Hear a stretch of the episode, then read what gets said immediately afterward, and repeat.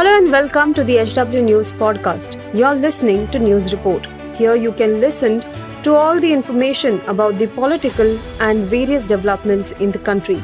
Follow this podcast now to stay updated. At HW News, we have been delivering news that matters to you. Our goal is to present you with information that stimulates conversations around topics of larger public importance that are often lost in the noise of shrill prime-time cacophony.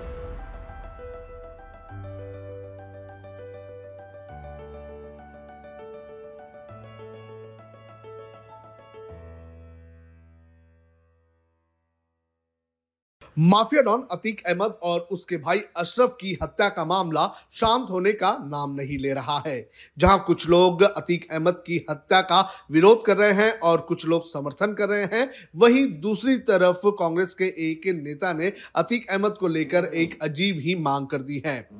Prayagraj से कांग्रेस के नेता राजकुमार सिंह ने अतीक अहमद को भारत रत्न देने की मांग की है।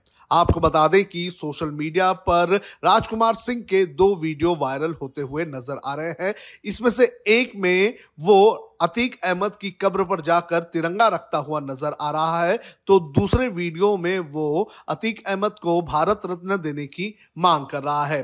आपको बता दें कि राजकुमार सिंह प्रयागराज से कांग्रेस के नेता हैं और पार्षद के चुनाव के एक कैंडिडेट भी है। लेकिन जैसे ही उनका ये वीडियो सामने आया, उसके बाद कांग्रेस ने उनके ऊपर एक्शन ले लिया।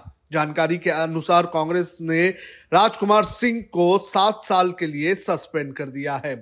आपको बता दें कि पिछले शनिवार को अतीक अहमद और उसके भाई अशरफ की तीन लोगों ने उस वक्त हत्या कर दी थी, जब इन दोनों को मेडिकल टेस्ट करवाने के लिए प्रयागराज के एक अस्पताल में लेकर जाया जा रहा था। अतीक अहमद की मौत को लेकर काफ़ी बवाल भी प्रदेश में हुआ है, लेकिन जिस तरह की मांग राजकुमार सिंह ने की है, उसके बाद एक बार फिर से कांग्रेस के ऊपर सवाल उठने लगे हैं। आपको बता दें कि राजकुमार सिंह के इस वीडियो के आने के बाद बीजेपी एक बार फिर से कांग्रेस पर हमलावर हो सकती है